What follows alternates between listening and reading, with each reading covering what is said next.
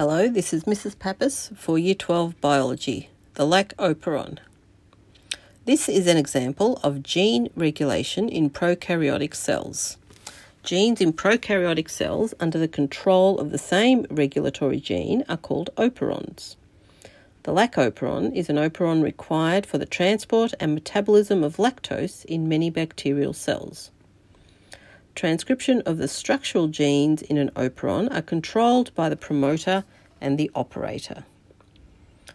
The regulator gene produces a repressor molecule that can bind to the operator when lactose is not available and block the transcription of the structural genes as the RNA polymerase is unable to move past the repressor attached to the operator, which is upstream of the structural genes.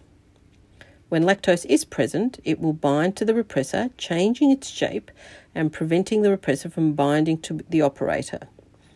This allows RNA polymerase, which attaches to the promoter, to transcribe the structural genes. The lac operon is an example of gene induction, where the genes are switched on when the lactose or inducer binds to the repressor and deactivates it.